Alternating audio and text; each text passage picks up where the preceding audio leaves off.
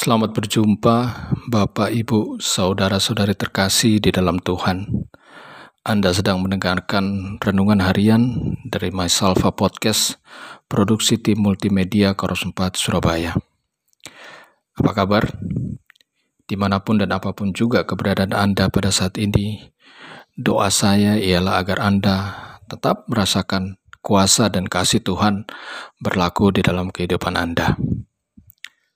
Renungan kita kali ini berpangkal pada dua ayat dari surat Rasul Paulus kepada seorang rohaniawan muda, seorang uskup muda yang bernama Timotius.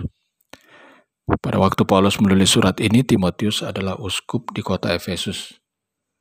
Di dalam Alkitab, kota ini menjadi bagian dari sebuah wilayah yang disebut Asia Kecil atau Asia Minor. Sekarang kota Efesus ini masuk ke wilayah negara Turki. Ayat yang saya maksud ialah 1 Timotius 6 ayat 11 dan 12. Sebelum membaca dan merenungkan kedua ayat ini, saya mengundang Anda untuk berdoa. Kami mengaturkan kemuliaan kepada Allah Tritunggal Maha Kudus, Allah yang esa dan maha sempurna, pencipta, pemelihara, dan pemerintah alam semesta, yang hanya kepada dia sajalah patut manusia berbakti. Terima kasih banyak ya Allah atas pimpinan dan pemeliharaanmu yang luar biasa dalam kehidupan kami. Apa pun juga keberadaan kami saat ini, kami yakin bahwa itu semua hanya oleh karena perkenananmu saja kepada kami. Saat ini ya Allah kami akan merenungkan sebagian dari firman-Mu. Izinkan kami, manusia yang terbatas ini, untuk menyelami samudera firman-Mu yang tidak terbatas itu. Izinkan kami untuk mengecap kesegaran firman-Mu agar melaluinya kehidupan rohani kami dikuatkan dan didewasakan dari waktu ke waktu. Terima kasih banyak ya Allah, terima kasih. Berfirmanlah kepada kami, kami siap mendengar. Dalam nama Yesus Tuhan dan Juru Selamat kami, kami panjatkan doa ini. Amin. 1 Timotius 6 ayat 11 dan 12, saya akan membacakannya bagi Anda. Ayat yang 11, Tetapi engkau, hai manusia Allah, jauhilah semuanya itu. Kejarlah keadilan, ibadah, kesetiaan, kasih, kesabaran, dan kelembutan.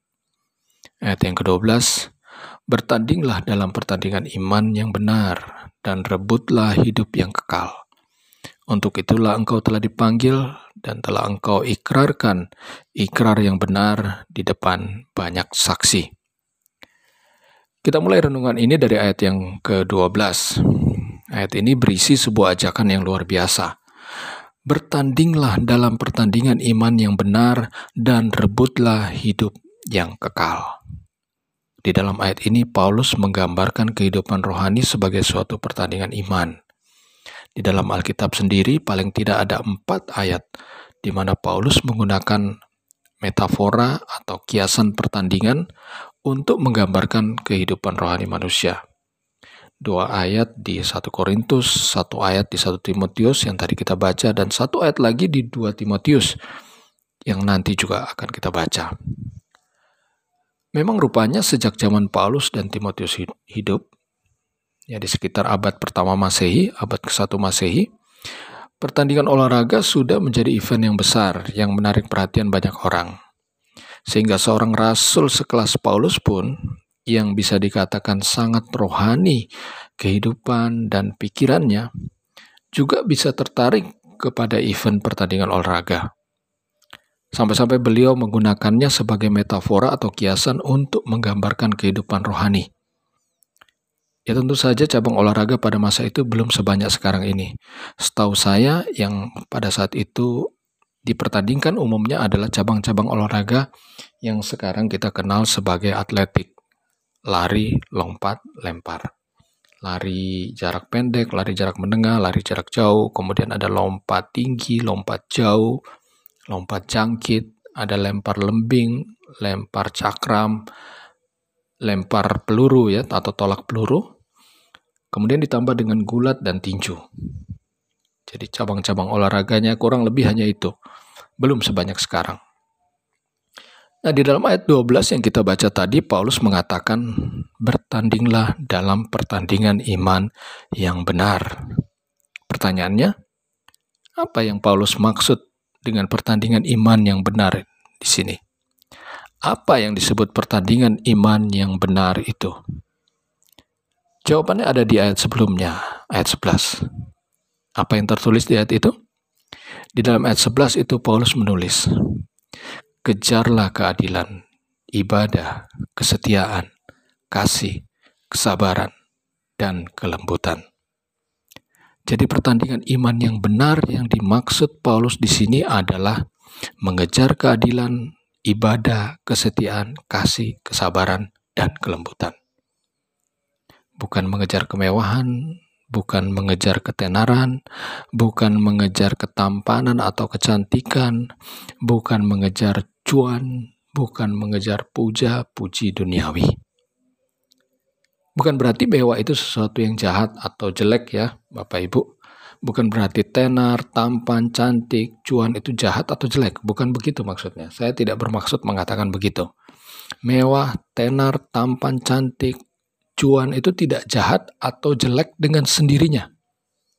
Yang jahat ialah kalau kita sampai memandang kehidupan ini, melihat kehidupan ini sebagai ajang pertandingan adu mewah, adu tampan, adu cantik, adu tenar, adu cuan. Itu yang berbahaya. Bukan mewah, tenar, tampan, cantik, cuannya itu sendiri. Dan Rasul Paulus pun sudah mengingatkan hal ini ketika beliau menulis surat kepada sang uskup muda Timotius tadi itu. Ya, jadi sejak 2000 tahun yang lalu ketika Paulus menulis surat ini kepada Timotius, dia sudah memperingatkan, beliau sudah memperingatkan tentang hal ini. Mari kita baca ayat ke-9 dan 10 dari 1 Timotius pasal 6 tadi. Tadi kita baca ayat 11 dan 12 ya. Sekarang kita mundur sedikit membaca ayat ke-9 dan 10. Ayat yang ke-9. Tetapi mereka yang ingin kaya terjatuh ke dalam pencobaan. Saya mohon agar diperhatikan ya, bukan soal kayanya itu sendiri, tetapi keinginan untuk kaya, ingin kaya.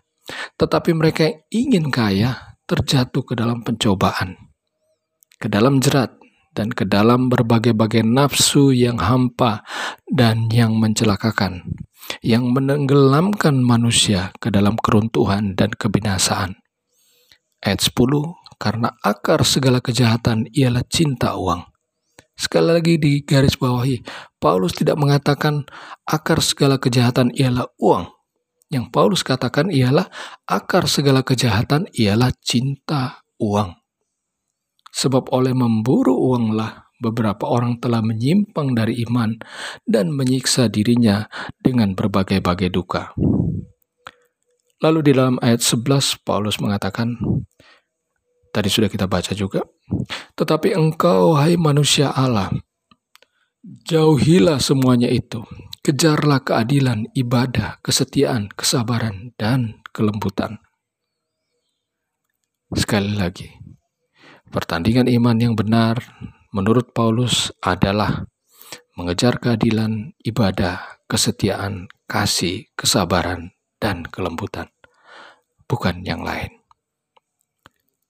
Di sini muncul pertanyaan berikutnya. Lantas buat apa kita ikut dalam pertandingan iman yang benar itu? Jawabannya ada di dalam ayat 12 yang sudah kita baca tadi. Yaitu supaya kita dapat merebut atau meraih hidup yang kekal. Bukankah ini yang menjadi kerinduan semua orang yang percaya kepada Yesus? Meraih hidup yang kekal. Bapak, Ibu, saudara-saudari sekalian, saya berharap kita termasuk di antara mereka yang ikut bertanding dalam pertandingan iman yang benar. Bertanding mengejar keadilan, mengejar ibadah, mengejar kasih, mengejar kesabaran, dan mengejar kelembutan. Sehingga pada akhirnya nanti kita dapat bersaksi sebagaimana Rasul Paulus bersaksi di dalam 2 Timotius 4 ayat 7 dan 8. Saya bacakan. Ayat yang ketujuh. Aku telah mengakhiri pertandingan yang baik. Aku telah mencapai garis akhir dan aku telah memelihara iman.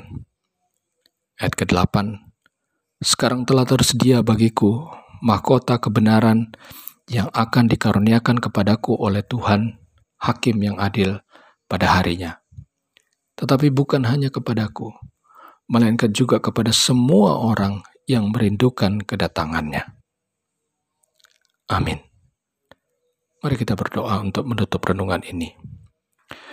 Segala kemuliaan bagi Allah Tritunggal Maha Kudus yang berkenan berfirman kepada kami.